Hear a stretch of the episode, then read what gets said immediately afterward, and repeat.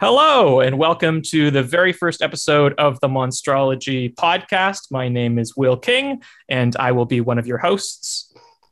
My name is Madra McCabe, and I am also one of your hosts. And um, we are a couple of actors, a couple of uh, artsy, nerdy people, and we're going to be taking you through uh, all sorts of different monsters. Um, so here's the format of the show. Uh, to those of you uh, who don't know anything about this, which should be everyone, um, there's basically three parts. We're going to talk through the history of the monster, we're going to go through the pop culture of the monster, and then we are going to learn. I'm very excited about this. I did a lot of sleuthing. I had to go through um, a very fierce underground network of uh, chain of command here to to get access to this. But we are going to be meeting some monsters. Um, I'm kind of thrilled, uh, honestly, Madron. I'm I'm shocked that we are able to do this. I guess we have um, some some good supporters, and uh, I've sent some interns out to uh, to set them up. Um, today, we are going to be uh, meeting with Zoot Crenshaw, and uh, Zoot is a goblin. That's right. So today's episode is goblins. And now I'm going to uh, go for the very first time to our theme song.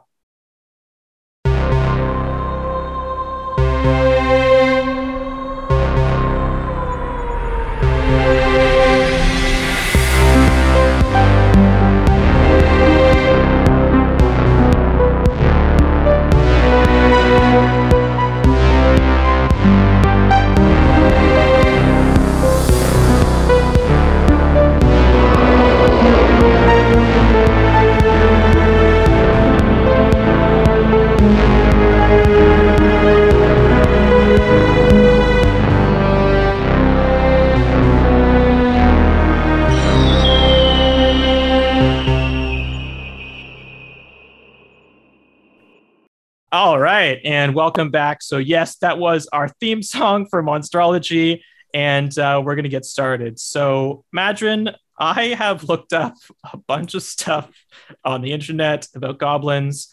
And Me too. I'll be honest that I did not realize how much of an umbrella term goblin was. Yes. Yeah, it turns out that goblins, there are like six different versions of them or six different names for them and they're all kind of interchangeably used depending on what part of the world you're from or what even the time era seems to be. Yeah i mean it's insanely far reaching uh, i found really interesting like i think when i think of goblins off the jump i basically think of little green mischievous things. Um, usually obsessed with gold and tricking people Yes, and uh, sometimes thievery, uh, but there's a bunch mm-hmm. of different types of goblins. So I've got a few different types. Uh, who wants to go first? Do you want to share some of your findings, or should I jump in and share? Because I've got a bunch of weird goblins from different places in the world, and I'm curious. I feel like we're gonna have some overlap uh, for sure.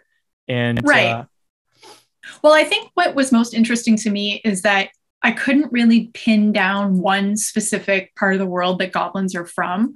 Uh, it appeared the word goblin appears in English literature, German literature, French literature, Greek literature. Mm-hmm. Um, there's even a, a, pretty strong chance that they're related to jinns, which are from like a much more southern part of the world. So yeah, it's like it's quite interesting that it seems like so many different cultures have a different version of goblins.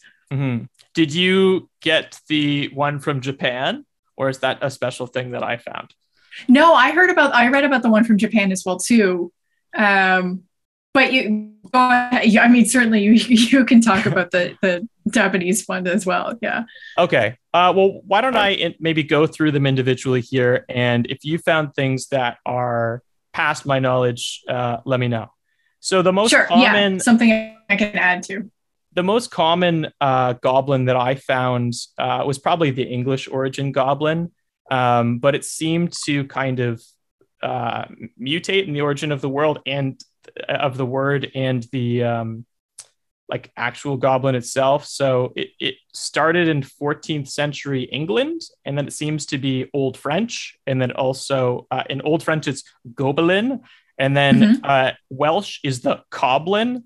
Um, and it seems to come from paganism and the idea that there's this uh, kind of natural spirit that you have and a magic at that time. And if you were going to be pure, then you also had to be unpure. And so they ended up with these things um, that could kind of move around and play with um, space and kind of mess with you.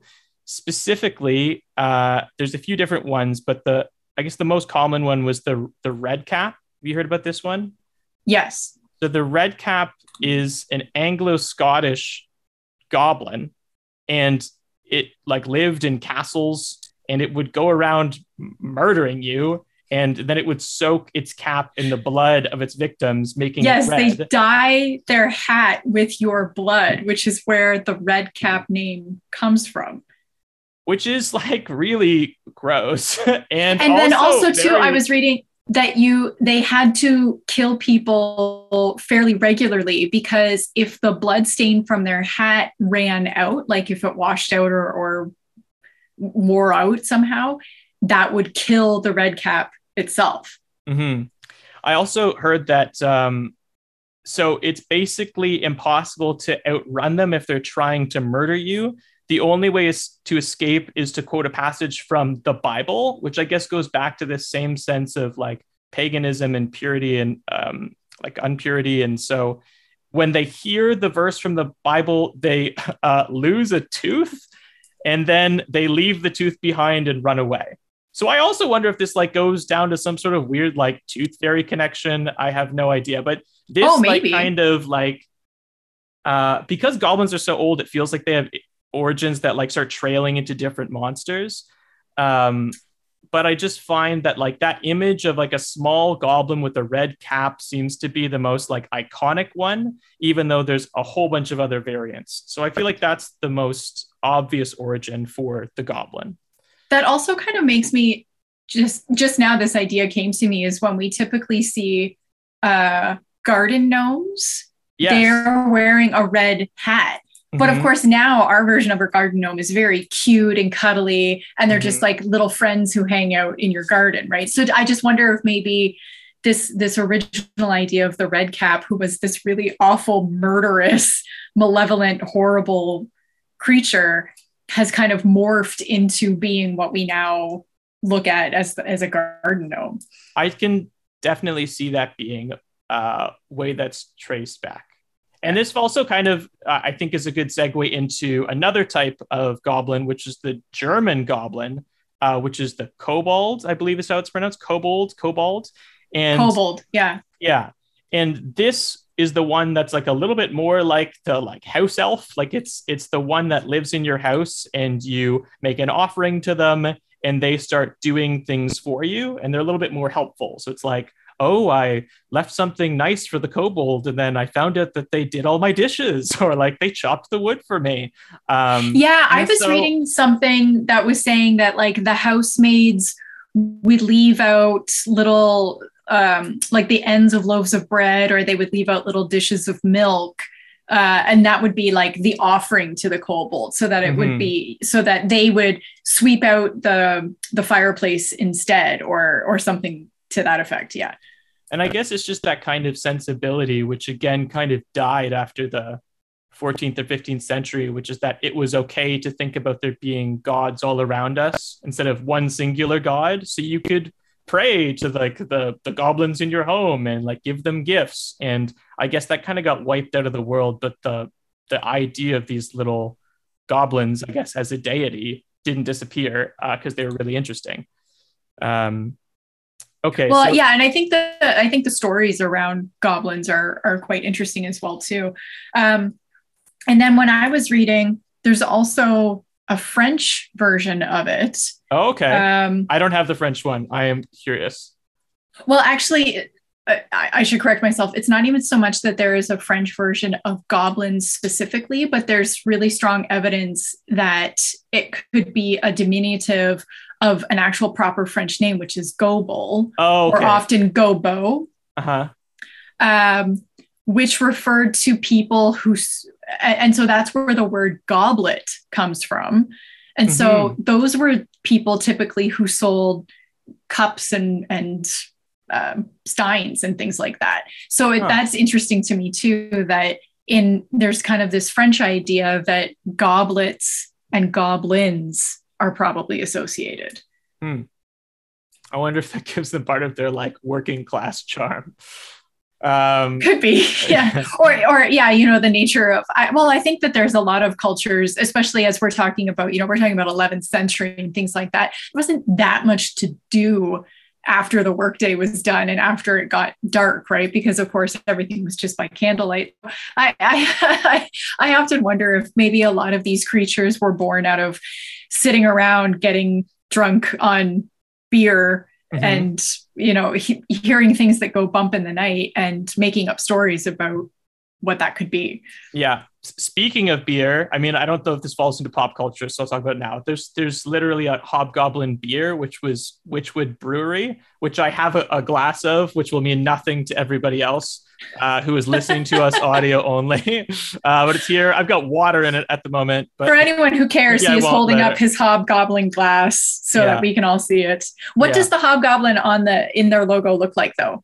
He looks more like the red cap. So it's all white, but it's got this kind of uh, cap. He's carrying an axe. He looks definitely mischievous. And that's why I think it's also interesting that it's a UK brewery. And I think the history of that hobgoblin probably goes back to that place. So he looks um, like he wants to murder you for yeah. your delicious cat dying blood. Yeah. And also maybe share a beer and I guess the implication is that the brewery has some sort of relationship to that. Hopefully, there's no like blood in the beer that they brew. One uh, hopes, uh, but one could hope. Um, okay, so let's talk about the Greek goblin because I think that the story around the Greek goblin is really interesting. Um, this one is the Kalikinzaros. I, I did look up the pronunciation, uh, so I'm fairly certain that it's the Kalikinzaros. Um, and these uh, goblins uh, dwell underground, and their kind of uh, world and I guess kind of mythology is that they stay underground and they spend all year sawing what they believe to be the world tree that holds up the earth. Uh, but for two weeks every year during the winter solstice, they come up to the surface because uh, the sun isn't uh, in its like seasonal movement and they can like party on the surface and then they forget about sawing down uh, like the world tree and it heals itself. And so they have to go back down after two weeks and be like oh shit we didn't like cut down the world tree. No we got to do this all over again. So and- their their goal is to try to cut down the tree that feeds the whole world? Yes, they think that like human civilization is held up by the world tree, and they're kind of under the surface, constantly whittling away at this tree, trying to knock it down and collapse the surface. But for two weeks every year, they come up and get distracted, basically, and come back down. And the thing that occurred to me, other than that being really interesting, is that sounds like Santa's elves. Like I was like, this oh. seems to have a oh. connection to um it's Greek, so it's not really actually a connection to that same storyline. But if we go back like 500, 600 years, I think eventually these threads start coming together. And that's the first thing that occurred to me is these elves that come out for this specific time, because it seems like it can't be a coincidence that it's over Christmas. Right. realize that they have to go back down. I mean, and then did did you say that they start they party for like two weeks starting around Christmas? Yeah. So they they come up from December 25th to January 6th because of the winter oh. solstice. So it's specifically Christmas Day too, which I think right. is kind of uh, just it's too specific to be a coincidence that those could be unrelated. Well, and also around two weeks after Christmas Day for us by our calendar now is the Epiphany. Right. In um, like in in Christian culture, and so that's yeah. That I mean, uh, uh, those yeah, I, I agree with you that those would have to be quite connected, right? Yeah, I mean, I I find that whole kind of story to be interesting, but it just seems um, like there's got to be some sort of connection there, right? With the way that that goblin uh, progressed. Um, I have, but that's yeah, that's interesting to me that um, in this Greek lore, these goblins are essentially trying to end the world by chopping down this tree very slowly, but that they have morphed into, or, or they could potentially have morphed into Santa's elves, which are actually supposed to be very helpful little workers. Yes. That's the thing. The only thing that kind of gives me pause is that the, the style of the goblins seems different. Like the appearance and the timeline seems to match, but the origin of these goblins seems to definitely be mischievous um, because they, they spend their whole it sounds like a saturday morning cartoon. It's like they spend their whole life just trying to chop down the world and then the, every year they get distracted and start all over again. It's like a very so- soft villain. Um, all right so i love those but that's all the information i've got on them. Well but, but we didn't talk about the japanese one. We okay we yes. were going to talk about the japanese so uh, i'll talk about the japanese one now. Um, so these ones are the tengu mm-hmm. and they're mountain goblins. So they take two forms either an old man who has a long nose and walks barefoot, or a crow, uh, which has the wings, beak, and claws of a bird, but the body of a man. And apparently, in the early Tengu legends, like they started fires and kidnapped and ate children. Which that's uh, typically that's typically a running theme when it comes to these small mischievous creatures who visit in the night. There's a is that they always want to steal children away. What's the deal with that? Yeah, it's like a very uh, iconic part of, I guess, also them being cautionary tales. A lot of these monsters probably exist to teach children what to do and not do. So well, I also think too, like we have to remember that um, infant and child mortality rates back when these legends were first come up with were extremely high, right? So, but there were certainly, I don't think people would have considered that there were medical reasons for it. So I think that that they they made right. or, or, or they created these stories to try to explain why their children either died or disappeared in, in the middle of the night. Yeah, I mean, I think there's an argument to be made that I think a lot of people create their own personal religion or philosophy in response to death or things that they can't explain. So that definitely yeah. makes a lot of sense to me. Yeah. Um, I was um, also reading too that um, there is a version of a goblin in Zimbabwe, and I'm probably going to not pronounce it properly, but it's called a Zikwambo. Okay. Um, that look again, looking back on it, people think that this was a way to explain um, children being born with disabilities. Mm. because the, the the thought was that this, this Zikwambo had impregnated the mother while she was sleeping. And so it wasn't it wasn't that was that was why the child was had a disability. Right. Is that it wasn't truly human. Right. So yeah, again yeah i think that this is interesting that this are these are probably just ways that people um justified or or gave some kind of credence to what happened to their children in in early life well there's often it's that's kind of like a darker part of sci-fi and fantasy too is it it feels like there's uh, certain authors who have tried to basically like reverse uh, understand evolution through monsters as well. Like H.P. Lovecraft was notorious this for like basically coming up with a bunch of stuff that when you look at it uh, through any lens now, it seems basically very racist. But the history of some of the monsters that he came up with uh, was he was trying to understand how different races appeared in the world and why people look different and why they behave different and like all of these things. So it's interesting to see that goblins could have um, a problematic history in them as well. Anyway, yeah. um, we're going to take a quick break. And when we get back, we are going to look at all of the different appearances of goblins through pop culture. Wait, culture. all? well, all, all, of the ones that I can come up with uh, through pop culture. that's, and, that's a really uh, long time. Hopefully, we'll talk about things that are not deeply problematic.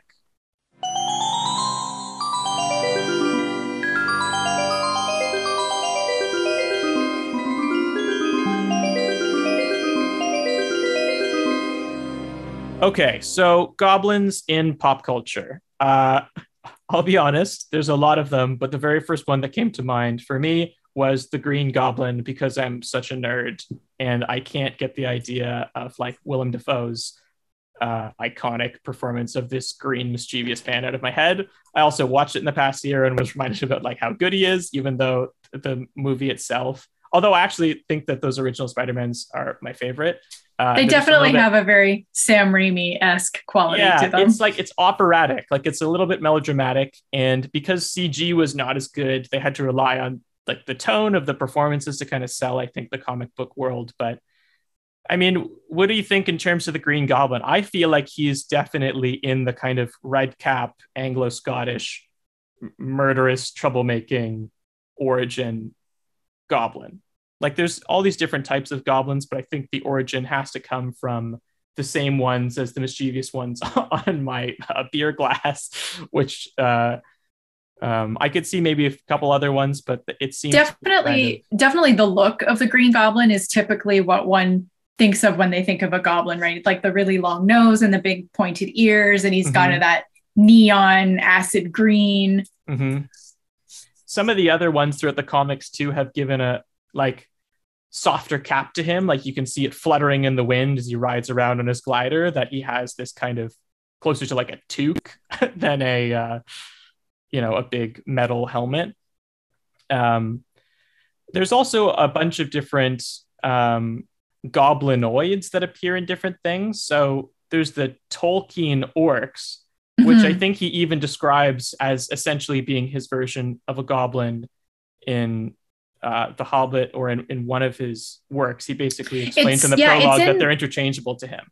Yeah, within the Lord of the Rings books, I found this very interesting. Is our idea of an orc was completely fabricated by Tolkien in those Lord of the Rings books, but within mm-hmm. the books, he uses orc and goblin interchangeably. Mm-hmm.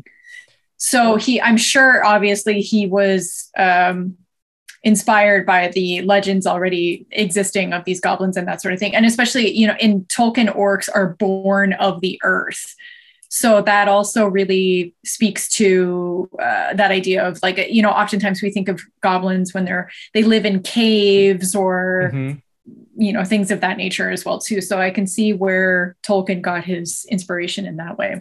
Yeah, I hadn't even thought about that kind of of the earth quality. I guess that goes back to kind of my uh, Greek goblins um, from living underground. Yeah, um, and also too in in what we were talking about, where a, a, lot of the times with these monsters and the mythology, there has to be there. There's that polarity, right? So like, there's the the evil version of things to counter the good version of things, mm-hmm. and definitely the orcs of Lord of the Rings are de- are very much the evil, right? They're they're born simply for destruction. Yeah. And it seems uh, it's interesting though that like I wonder if there would be the word orc in like World of Warcraft or Magic the Gathering, uh, if not for Tolkien, and if it wouldn't just be goblin, because I feel like definitely really our idea, definitely our modern pop culture idea of what an orc is now. I, I would 100% give credit to Tolkien for that because there was nothing else like orcs before Lord of the Rings. But I feel like at this point, it's more public knowledge what an orc is than a goblin. Maybe that's yes. just me, but I think it's it's really taken off in the past. I don't know, 30 years just in video games and like goblinoids, like the idea that it's a species of variants um, that includes different things, but orc is probably the most common one. Certainly, two of the games that I most prominently play mm-hmm. feature orcs heavily, quite heavily. Right. Um, being and and you also will also plays this game with me, and we're part of the same tabletop role playing group. Uh, currently, we're playing Shadowrun, and mm-hmm. so orcs are very much a part of that world. Uh, and then I have obsessively been playing Elder Scrolls games for the mm-hmm. last 15 years or so. Um, and what's interesting is within the Elder Scrolls world, there are orcs who are actually far more humanoid. Like they are people, right? They they live in cities and they wear armor and they have jobs and they speak English to everybody and, and they, they participate in society just as much as the humans and the elves do. Mm-hmm. Um, but within Elder Scrolls, there are also specifically goblins. Right. Which are far more um, primitive in, in the way that they're depicted. Uh, they don't, so uh, typically you find them in caves or they've taken over abandoned mines. Occasionally, you can find them out in the world in forests and that sort of thing, but they'll only have built very rudimentary shelters made out of animal skins and logs and things like they'll have been built tents in that way. Um, but they have no language that anybody else can understand. They they but they seem to have some sort of way of communicating with each other. Where orcs i guess are more humanoid in both size and kind of presence and intelligence level. Yes. Yeah. So that's interesting the distinctions that people have made with goblins as i find there's so many variants in video games but i would agree that that's just common across a lot of other things. I think of goblins as being in a modern sense in video games as kind of magicless or magic resistant smaller and just kind of hiding in dark places whereas orcs are not necessarily equal members of society unfortunately in all games but that they have kind of um, turned themselves into like travelers, you know, who can communicate and go to different places, even if their um, world and their history is different. Like they, they're becoming their own kind of um, dominant group. Yeah. Now, the Elder Scrolls goblins do, do have magic. They do have shamans within their worlds who are often, they seem to be the leaders of these groups, mm-hmm. but they're very, um, they're, they're very rudimentary in the way that they exist within this world. Like if you as a player happen upon a group of goblins, they immediately start attacking you. There's no way to communicate with them. Right. They they just will attack you until one of you dies. But they do have the ability to use rudimentary magic. Like they'll have fireballs. They, mm-hmm. they typically that's the kind of magic that they have. And they do use the same kinds of weapons that you as a player use. So they'll use a bow and arrow, they'll use a sword, they'll use a dagger, things like that. Okay speaking of humanoid goblins, uh, in preparation for this, I also rewatched Labyrinth. Uh, I don't know if you've seen that. I hadn't seen it since I was a kid, and um, it's all of these puppets and all of these variants of goblins. But for whatever reason, Bowie is just a human man. He's just a guy um, in some white leggings. Yeah, and it's like, I, I mean, it's interesting because of the, all the Henson puppets that in some ways that movie takes on the the muppets meta quality where it opens with her being like oh i forgot my line in this book and then she somehow knows the exact words to summon the goblins um, but i did find it interesting that in that movie like there just isn't a lot of common big blockbuster movies where they're actually just goblins and not orcs or other variants like he is the goblin king um, there's another I think movie, uh, Scooby Doo and the Goblin King. Like the idea that this mischievous uh, kind of king or um, emperor or whatever rules all over this society of nefarious little goblins. Um, and I think that's really fascinating too. Like I can't find in the early origins of the goblin in the 14th century that they had a goblin king although there is i guess literature that supports that there would be a goblin king. It seems no you're right. nothing else that i encountered. Yeah nothing that i ever read about ever indicated that they even had like that they had any because a king also that would that implies that there's some kind of societal structure as well yeah. too right and so nothing that i read about said even really that they lived as as part of a family unit or that they were part of any kind of no. community unit. You usually hear about goblins just living individually by themselves. Right. And so I'm curious if maybe that's something that storytellers just evolved with the goblins over time where they're like, well, we need a big bad, you know, like we need a big scarier uh, goblin. Okay, let's create a goblin king. And then they'll all work for the goblin king. Um, and maybe it's just a device. Uh, well, it sounds good, right? Too. Goblin yeah. King. That yeah, sounds I mean, good. Bowie's entertaining, so I, am not complaining. Um, but that was uh, one of the few uses that I've seen of um, goblins in kind of modern movies. Uh, the other thing, and this is a nerdy theater thing, and maybe you know this already, um, but I had forgotten, and I've worked on the show a couple times. So in Midsummer Night's Dream, Puck defines himself as a hobgoblin, not yes. a not a fairy, not anything else. And um, beyond that, even more specifically, his name is Robin Goodfellow, which to me reminds me a lot of Robin Redcap, which is the same character that we talked about from the 14th century that like drenches its hat in blood. And I think that can't be a coincidence because he's an outcast from the fairies. And it feels like Shakespeare's really specifically plucked all that info from the 14th century. I just thought Well, it sounds a- like, yeah, it sounds like Shakespeare took the version, all the different versions of goblins that he knew and smushed all the bits that he liked best together. Mm-hmm. Because the hobgoblin, typically, those are the ones that we were talking about who are mostly helpful, right? They're mm-hmm. the ones that, in exchange for the end of a loaf of bread and a cup of milk, would sweep out your chimney for you. Right. And Puck in Midsummer Night's Dream does try to be helpful. He does, right? He's, yeah. He says that he's there to, to serve, right? In his own way. But you're right. but but that's the thing is that like he's not he's not all that great at it, which no. is also which is also potentially why he is an outcast from the rest of the fairies because he's not right. quite the like the rest of them, right? He tries his best, but he's not that great at it. Well, he's always still got this kind of rebellious personality. At least when I can think of it, that initial scene where I think he comes in, he's talking to the other fairies like Peaseblossom and mustard seed or whatever, and it just feels like he's not welcome there. like he's no. not he's not one of them, but he's also very different and I think possesses a certain malice or evil that isn't like respected uh, amongst the group, which I Definitely, think actually I would... brings such clarity to that character in a way too. Definitely, I would say he has a, a mischievous part to him, which I think dips into malevolence sometimes. Mm-hmm. Yeah. Mm-hmm. In in terms of modern pulp culture depictions of goblins, I was also I remembered um, goblins are actually fairly prominent in the Harry Potter world. Yes, I was going to Harry Potter this. universe. Go ahead. yeah, well, that they're and the, the, way that they look is typically the way that we think of goblins, right? They're quite short. They've got wrinkly skin, not very gray, kind of greenish look to them. No hair, really long pointed nose, really long pointy ears, and typically we'll find them working as bankers or craftspeople, which again goes back to that idea that goblins are obsessed with collecting gold and being around gold and money and that sort of mm-hmm. thing as well too.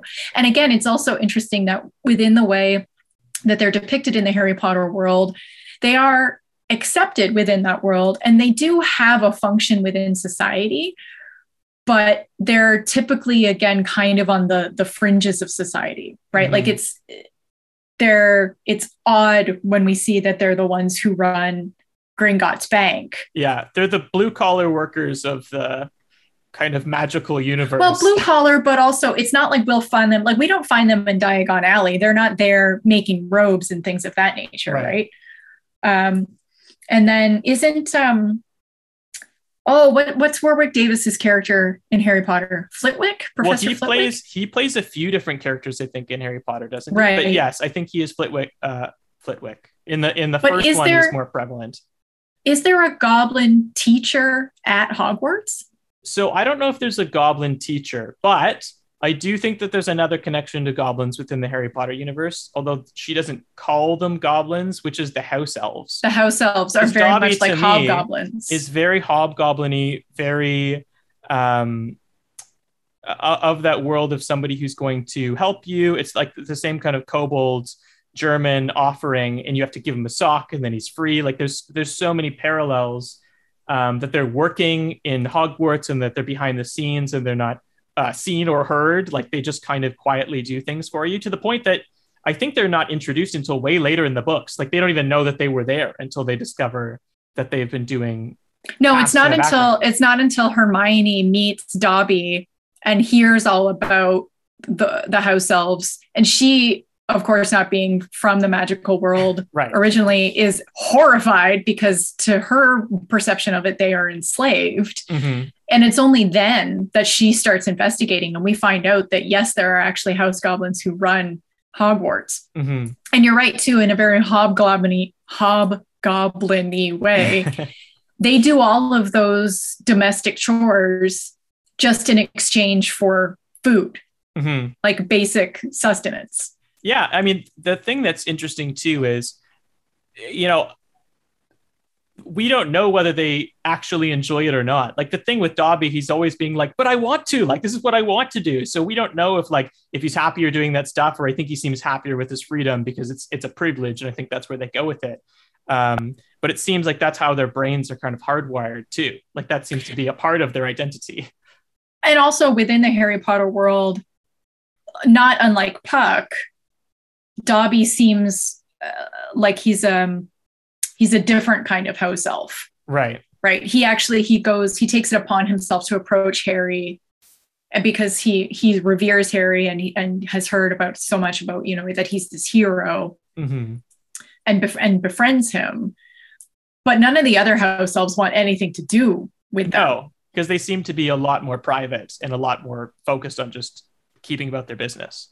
Yeah. So is that a uh, a house elf hobgoblin trait? I guess and then is we, we just of, uh, tend to meet yeah we tend to meet these ones who who live outside the fringes of their typical society or is it just that they just don't know what they don't know I guess this is kind of a nature or nurture debate because we could argue that n- naturally they just want to be like enslaved and work, but it also could just be like they were taught to do that their whole life. So maybe uh, everyone in Hogwarts is just horrible. Uh, that's also possible too. Um, okay, there is another very specific instance of something that reminds me of a goblin, and I could find the origin that even used the word goblin that I think is probably a part of your pop culture awareness, and that is Smurfs.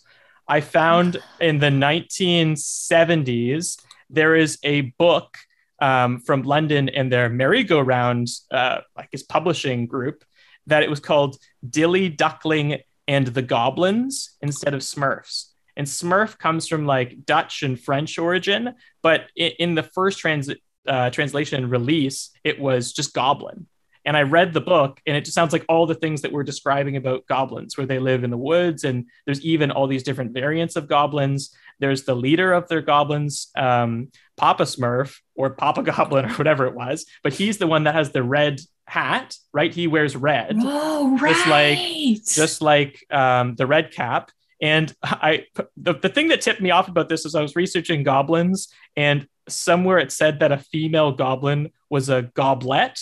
And I was like, or gobette. And I was like, oh, like, Smurfette. Smurfette. and then I looked it up and I was like, oh, like Smurfette. so um, I have a very specific question for our guest later, which is, are, are, is like a, there's Smurfette situation going on with goblins? Like, what is what is the deal there?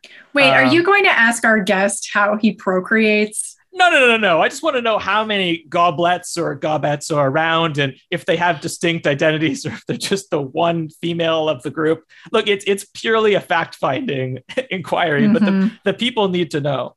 the Uh, people, Yeah. the people are will. Yeah. Well, I'm a people. Yeah, I count. Um, all right. That's all of the pop culture that I dived into. The one that I thought was most obscure was the Smurfs, and I'm going to stick with that. Madron, do you have any other pop culture uh, in goblins that you'd like to share?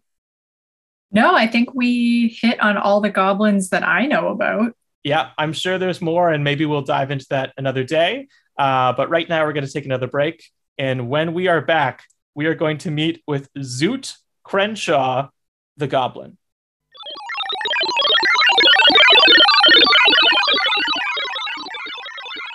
All right, welcome back to Monstrology. And uh, we, I am very thrilled uh, to say, are joined by Zoot Crenshaw. Zoot, uh, how are you doing today? Yeah, how you doing? Hello? Yeah, I can. Hello? I can hear you now. It, it cut. It cut out Can there for a second, Zoot. Uh, I, I think you're still there. It's this intern of yours. He doesn't know what he's doing. Yes. So uh, okay. So uh, for the listeners at home, um, we have decided to uh, distance from Zoot uh, just for our own well-being, uh, without having enough clarity. Still a figure, no. Uh, yes. Well, that's also the other thing. I'm sure is Zoot doesn't want to get the the coronavirus. Uh, but Zoot, we also don't want to be um, eaten or attacked. Uh, I mean, no offense in that, but I don't know which type of goblin you are, and so for our own well-being and the longevity of our podcast, we decided to do this remotely. Um, is the intern okay? Are they doing okay over there? Uh, he's fine. Okay, How, good. how how, red is your hat right now? Oh no, no, I don't got that. All no right, red all right. hat. Okay, so we're we're off for a good start here. It seems like there's no no red hats. We can probably cross the uh, red cap um, portion of this style of goblin off. Okay, so no, no, that's mostly mythic though. A lot of us like to just sport a good old fashioned comb over. Okay, good, good. A comb over. That's a that's a good impl- uh, implication for a, a goblin. So you're saying m- many goblins have two things: one, uh, hair, and two, uh, not enough hair to the point that they all have comb overs. Is it common, or are you kind Not of enough just- hair. More like just enough. Just enough hair. Just Okay. enough. My wife has the most beautiful comb over you ever seen. And I would Okay. say, So- yeah, we we may lack hair, but uh, we we have lots of style. Okay, sweet. So, yeah. so you're married then? Oh yeah. Yep. Okay. all right. Uh, what, what's your uh, What? What's the problem with that? What you don't think I can Oh. get married? No, I love it. Uh, what is your wife's name or uh, your partner's name? Uh, Yeah, uh, it's Zoot Crenshaw. sorry, your partner's name is also Zoot, and your name is Zoot. Did I stutter? No, I guess uh, I guess you were meant for each other. Uh, there's definitely a clear connection there. Mhm. How many of your friends are also named Zoot, or is it just the two of you? Uh, okay, one second. Well, there's Zoot, Zoot, Zoot, uh, Zoot. Oh, there's a few of us. How many of them are not named Zoot? Oh well, yeah, there's lots of them. Not, not names. It's like you're John. Everybody's named John. All John right, yeah. this, John that, John that. Zoot. Okay, okay. So Zoot, Zoot. Okay, I have to say, there's not a lot of Zoots where I'm from. Imagine, have you known a Zoot before? Uh, just just the guy from the Muppets, and I, it's not that I know him personally. That's just he's the only Zoot that I'm aware of. Right. So I have to ask, where are you from, Zoot, in, in this world's uh, globe? Is there a country that you came from? Are you a traveler? Are you a bit nomadic? Where's your origin, Zoot? Oh, a faraway land called Nantucket, New England. Okay, Nantucket. Um, that's interesting. What uh, what kind Oh, of yeah, I dwelling do you have? line. Because Of, of Nantucket goblins. well, Interesting. g- yeah, what what kind of dwelling do you have? Because of course, much of what we were reading about. Uh, goblins typically live in caves and mines and, and underground dark places. Is that true? Oh yeah, just about. so it's not like a bungalow. Yeah, the darker the better. No, no, it's a bungalow. Oh, okay. So, do you have a bungalow that's built into a cave? Uh, Do you have some sort of dwelling that you can get the best of both worlds, or is it more one way or the other? Yeah, I guess what you could say is that is that I live in the bungalow of caves. Okay. Okay. So, uh, it's a single floor, and it's a little bit cramped, and there's not much space for storage. Uh, that that seems to be uh, the Zoot experience, the bungalow experience. Um, okay, Zoot. So he- here's the thing about goblins that I have uh, researched, but I don't want to make any implications here. Uh, are you a thief? Have you stolen things? Oh yeah, definitely, lots of stuff. It's kind of uh, kind of built into our economy. Okay. So Your you're saying- economy is reliant on stealing. Uh, just about, yeah. Um, we're in a sock-based economy. Uh, I, I I noticed you were talking about that a little bit about some socks? Yeah, the house uh, elves we were talking about. It. but it's it's a little bit different than that. Mhm. Okay, well, Oh yeah, no, I'd still love lots you. of socks. So I'd love for you to explain, eh, we rely though on that.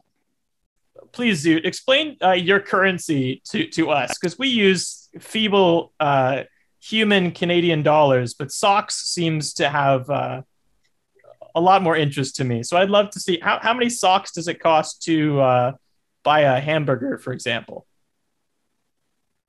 Uh, that's about a sock.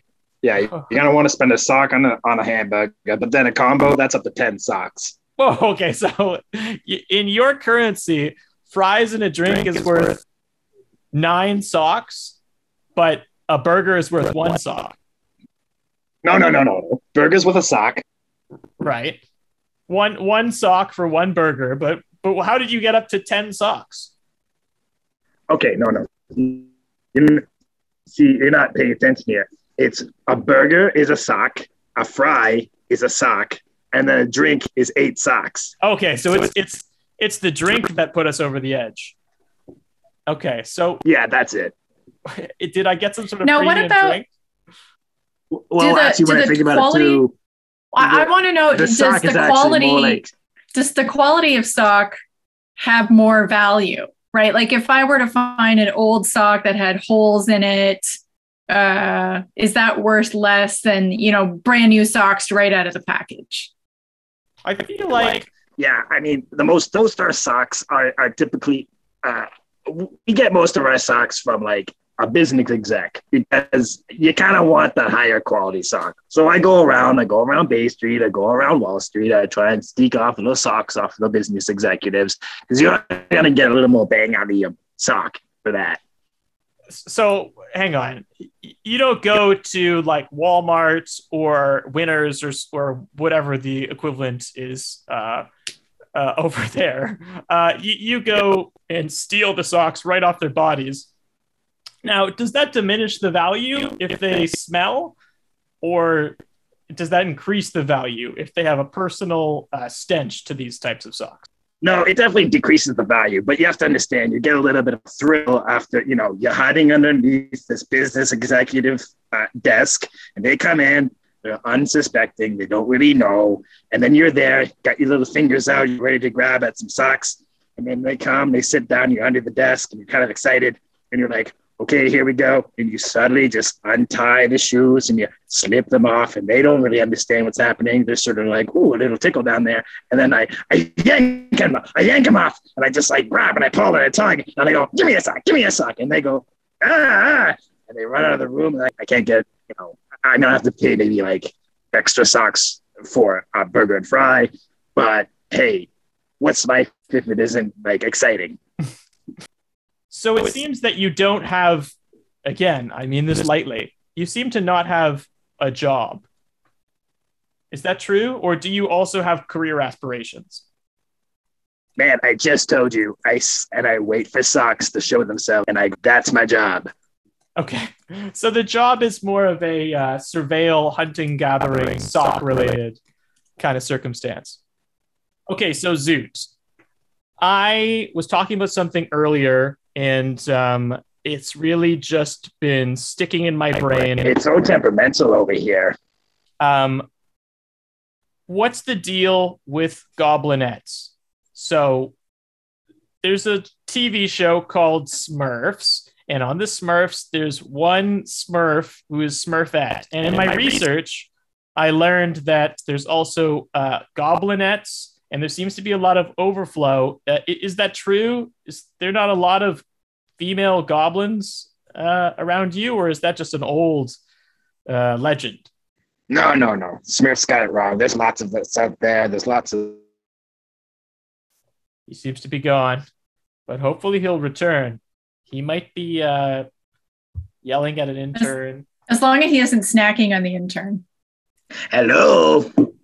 Okay, so Zoo, what do you do for fun? What's the type of things that you do on a Saturday night when you're trying to cut loose with your wife or partner? Uh, Also, Zoot, and you've got some other friends, Zoots, and all you Zoots are going out uh, for a night. What does that look like to you? I I mean, uh, we'll get together. Uh, we'll have like a nice meal over a recently departed friend that we may have slew at. And then uh, we'll all get together and put on our suits. And my- friend Zoot, Zoot, Zoot, and Squan will uh, be there. We all got our, our suits on, all Your, the your Zoot suits? Zoots and Squan. And then we'll go out on the town. And is that some, supposed to be some sort of joke? Uh, no. But I, I did have a question. Uh, I have a question here, Zoot. Wait, the Zoot suit? The Zoot suit was meant to be a joke. The rest of it wasn't meant to be a joke. Uh, I don't mean to offend Zoot. I, don't know uh, what things uh, kind of uh, trigger you in this way. I just want to take you right back to the beginning of that explanation, which is uh, that you said, um, is this after somebody is deceased or recently deceased or uh, dead? Is is this something that you did, or is this just like after a funeral you guys go out and party? What is the reason of death here? Yeah, and um, we'll have a sacrificial uh, ceremonial slaying of our best friends, and uh, and then hold a little, and then we'll split up their sock fortune, and then we'll consume the corpse, and then head out in our zoot suits. So you eat other goblins. I have to say, his, his silence in this moment is very um, damning. if he's if he's eating other Yes. members of his peers, The ones that are truly the most amazing. which which goblins are the most amazing? Other Zoots? Oh no, it doesn't have to be any of my friends' zoo. It's just, you know, the most wonderfully awful goblins who make us all look bad. And so we say, oh, let's kill that one so that we all look better. And they truly deserve to be devoured and uh, suck their bones upon. And then, uh, and then, yeah, we'll uh, remember them and uh, eat their corpse and uh, burp loudly and uh, get on with our night. So, So, saying, this seems like it's some kind of goblin justice. but also just factually, are you saying that they taste better if they're more evil, and that there's a correlation to their mischievous nature and I can't believe I'm saying this, the taste of goblin flesh? Oh no, they don't taste any better, and there's no justice involved in this at all. It's mostly pettiness. Oh, I see. So it just feels fair good enough. to eat the ones that piss you off. I think that that makes sense. I mean, uh, the cannibalism is a bit of a jump for me, although I'm not even sure if that word applies to non-humanoids. Maybe it's not a cannibalism if it's goblin eating goblin. Oh no, it's cannibalism. oh, okay, good. I'm glad that we formed that distinction of uh, all, moral ambiguity has been removed um, from this goblin experience. Um, if you were to say, see a goblin movie, for example, Gremlins. Now, I understand they're called gremlins and not goblins, but do you think there's any similarity there? Do, do you feel like the world has been fair in your portrayal in pop culture, or do you think you've been wronged uh, by your appearances Uh, in I, the movies? I think the most accurate depiction of who we are is the Cheddar Goblin in the film Mandy. Oh, see, I have not seen that. I, I'm not familiar with that one. So please tell us a little bit about the Cheddar Goblin and Mandy and how you feel it uh, represents you in an ideal way. Well, I suppose I just have to say that the the the the happy pastime vomiting macaroni all of. So I just think that yeah, it sort of lines up. Uh, all those other ones, I don't really click with it. So uh, I, I guess what we've learned today here, Madron, is that um, there's really not too much connection to some of the lore, and maybe they've evolved out of some of these more archaic things, um, like, well, transforming, and it seems like they they still have a bit of a vicious streak. Uh, would and they agree, like they Zeus? do like hoarding things, but apparently it's stocks and not gold.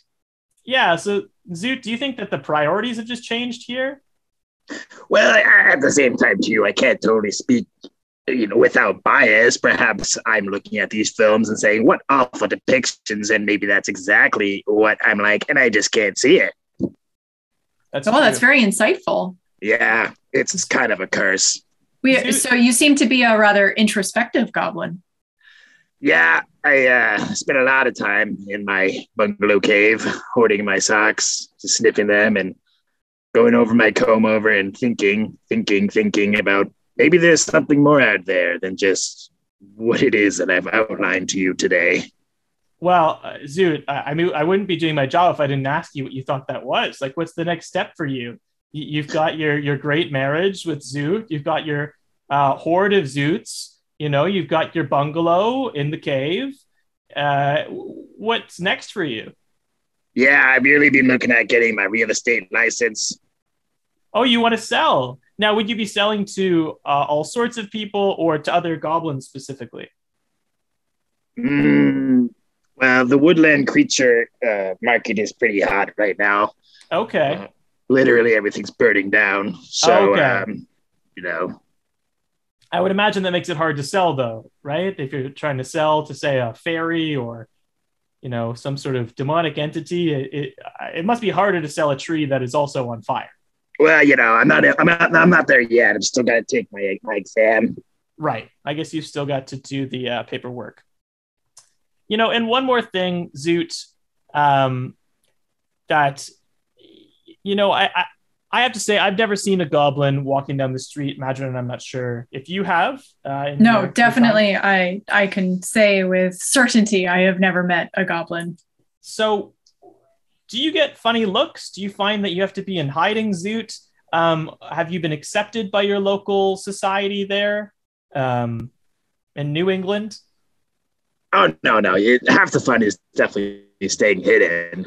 Okay. So you know, you just try and like sneak around, go and run underneath benches and into like past bushes and garbage cans, trying to get from one end of town to the other.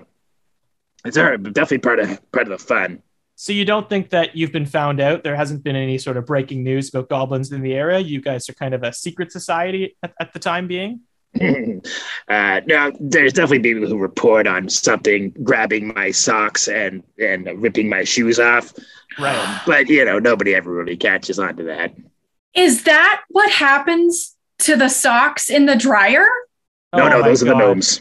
Okay, good. Oh, So, okay, because I'm going to be honest with you, Zoot. If it was you, I, I was going to really going to change the way that I look at you. Now I can hate gnomes instead. It's going to be awkward. Um, Oh, when yeah, we no, get to, when we get to gnomes, but that really pisses me off. You know, when somebody takes my socks and I just got one sock and and you know for sure that you put both socks in the washer and you Yeah. put both socks in the dryer and then you take them out and there's only one. wait, do you? Okay, so Zoot, are the gnomes stealing your socks too, or, or do they leave you alone? Oh no, yeah, they're they're awful little bastards. Yeah, it's like mice or pests. I mean, guess I guess there's gnomes everywhere. Because especially too, you know, you're like you're laundering your socks, and you know you got to do what you have to do, and uh, then yeah, you open up uh, open up the laundry uh, the the dryer, and you know, half your stash is gone, and you're just like, hey, I was just trying to clean these up so that they're worth a little bit more, but then little bastards come around and they steal them. Um, no, I I hate them. I hate them Well, I so guess much. it's that's very typical of, of our experience. I mean, we don't value socks as as currency, but certainly they are worth more to us when they are clean and just toasty warm right out of the dryer. So I guess that gives us something in common that humans and, and goblins have that we can um, correlate. Yeah. Well, you know, I never would have thought I'd see the day where I could I could look at it in that light. It's amazing what we can do when we just talk it out and air our grievances. That's right. Yeah, it turns out that uh, I didn't think that we would necessarily have a lot of common, but we all seem to really appreciate socks. Maybe not. No, it's same- it's really just the socks. I think everything Oh. else, I, I don't think you can possibly relate to me. okay. Well, you know, uh, listen, look, you, you've got more real estate than I do, I think, Zoot. So, so congratulations on your situation. Uh, I have to say, we're, we're at the portion of uh, the show. We're nearing the end where we uh, kind of pitch some things. Um, Zoot, do you have anything going on in your life that you want to pitch to the listeners at home? No, no, just wish me luck on the exam. And, Yes. um, Well, Zoot, we really uh, hope that you nail that real estate uh, exam. Bone up on those zoning laws for for caves versus mines. Yeah. Yeah. And maybe uh, if, if you're lucky, you've got some sort of uh, supervillain around that you can sell a nice uh, lair in, in a cliffside cave. I heard those go for a lot. That could be a big ticket uh, in terms of really paying paying the bills for a couple years. it's like Uh, the condo of caves. It is. It is. Um, Madron, do you have anything that you'd like to pitch to listeners at home? Well, a few weeks ago, I was featured in an episode of a TV show called Dark Side of the 90s. Ooh. So I played, uh, yes, this was the episode that focused on Sub Pop Records. Uh, Sub Pop is the record company that essentially launched the grunge uh, music genre. So they they're they're one of their biggest clients. They're one of their first clients was Nirvana. Uh, so that's mainly the focus of the episode. So I play Megan Jasper, who's actually a really interesting real life person. At the time in the 90s, she was a receptionist for Sub Pop. Um, but since then, she has actually taken over. She is now, I think, their CEO. oh. Uh, so she runs the company. So it was a very, uh, you know, working your way up through the Oh, ranks kind of power. story. Yeah. It's a little Nirvana origin story. Um, I uh, How about you? What you got going on? Uh, not a, well. I just started this thing. It's called Monstrology. It's a podcast. Oh. Uh, so I guess I'm pitching that. I hope that people listen to it uh, of of all uh, monstrous backgrounds, uh, humanoid or otherwise.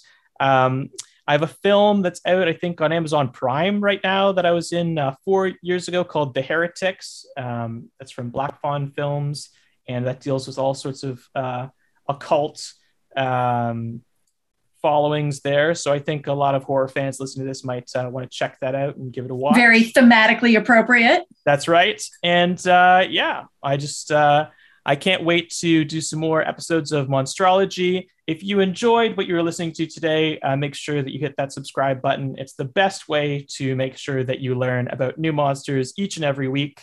Uh, Madron, thank you for being our co-host today, and uh, Zoot, thank you so much for uh, agreeing to uh, break your long-held uh, goblin silence and and speak out and give some information to the people so that we can uh, understand you a little bit better. And uh, we'll put this information right into the archives. Absolutely. I will probably be shunned. Uh, yeah, well, we, we, we, thank you. And, um, you know, you can join uh, the long list of monsters who also may be uh, shunned from the society for sharing their secrets. Um, if you could please uh, just just pack up that equipment and give it back to the intern, and um, you know, uh, don't don't do too much. Uh, just let them kind of walk out the door. Uh, that would be great. Maybe maybe set him on the least the path of least resistance out of your uh let's say lair. Uh, yeah, sure. Okay, great. Well, uh, we'll look forward to getting that uh, recording back from the intern, and uh, we'll see you guys next, uh, not next week, in two weeks on the next episode of Monstrology. Bye.